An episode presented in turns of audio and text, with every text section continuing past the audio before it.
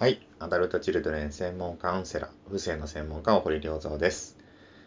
今日も視聴者の方からの質問に回答したいと思います。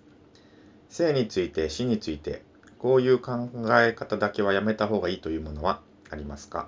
という質問ですね。えーまあ、これはね、アダルトチルドレンの問題とかとはちょっとこう関係ない話題ではあるんですけれども、死生観ってね、結構大事で、まあ、ここがずれてるとかなり生きづらさにはなります。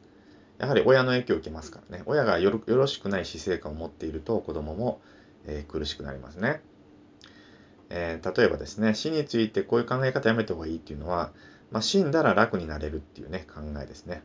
えー死んでないのにそれなんでわかるのっていうことですよね。死んでもっと苦しくなったらどうすんだって話ですけど、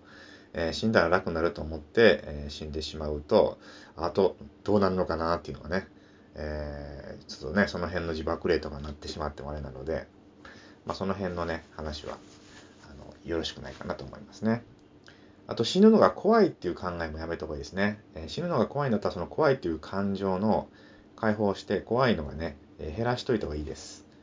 えーあとはね、死にたくないから生きるっていう考えですね。これは問題回避ですから、えー死にたくないからね、あの頑張って健康になるために運動するとかね、それも今を生きてないのでね、これもよろしくない考えですね。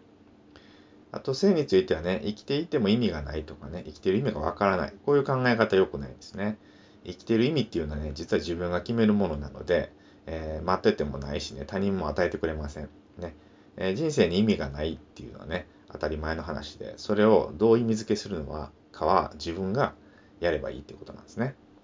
まあ、よく例えるんですけどね、人生は空っぽのコップのようなもので、どういう水を入れて、えどういう色をつけるのかは自分が決めるんですよっていう話なんですね。はい。まあ、おすすめな考え方としては、えー私の命っていう感じよりも、命が私の中にあるんだっていう感じですね。えーこうなると、そのね、自分の中にいる命を大事にしようみたいなね、感じになりますね。あと、生きてるだけで丸儲けっていうのもいいですよね。生きてるだけで価値がある。そうなってると、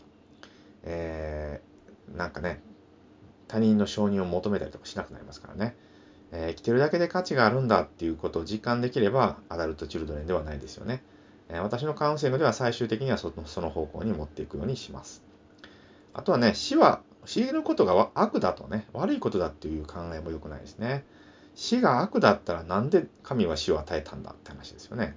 えー実は死がね、ないと結構苦しいことになるっていうね、そういう漫画って結構ありますよね。まあおすすめなのはね、手塚治虫の火の鳥とか、あと銀河鉄道999ですよね。永遠の命、ね、機械の体を手に入れるために旅をするんだけど、最終的に鉄郎が出したね、あの、結論っていうのがね、あのすごく考えさせられますよね。えー本当に永遠の命ってね、必要なのかなみたいな話ですよね。えー究極的なテーマでありますけどね。死があるからこそ人はね、その締め切り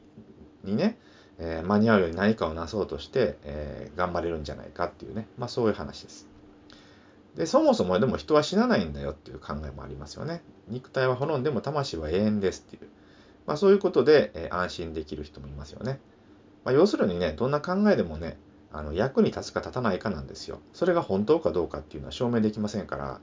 自分にとってその考えは、ね、心が明るくなるのか軽くなるのか暖かくなるのかっていう指標で見て、あ、その考え方素敵だな、私はその考え方信じますってなったら、それが自分にとっての、えー真実になるわけですよね。だからそういうのおすすめです。はい、ということで、えー今日はですね、ちょっと深いテーマになりましたが、えー参考にしていただければと思います。はい、えー来週はですね、こういう質問です。父親が自己愛性人格障害のね、自己愛性パーソナリティ障害の場合、育てられた子供の性格に多大な影響が出ると思うのですが、脱洗脳方法はありますか？という話ですね。こういう質問が来てますので、来週はこの質問に対して回答したいと思います。はい、ということで、えー今日も最後まで聞いていただきましてありがとうございました。また来週お会いしましょう。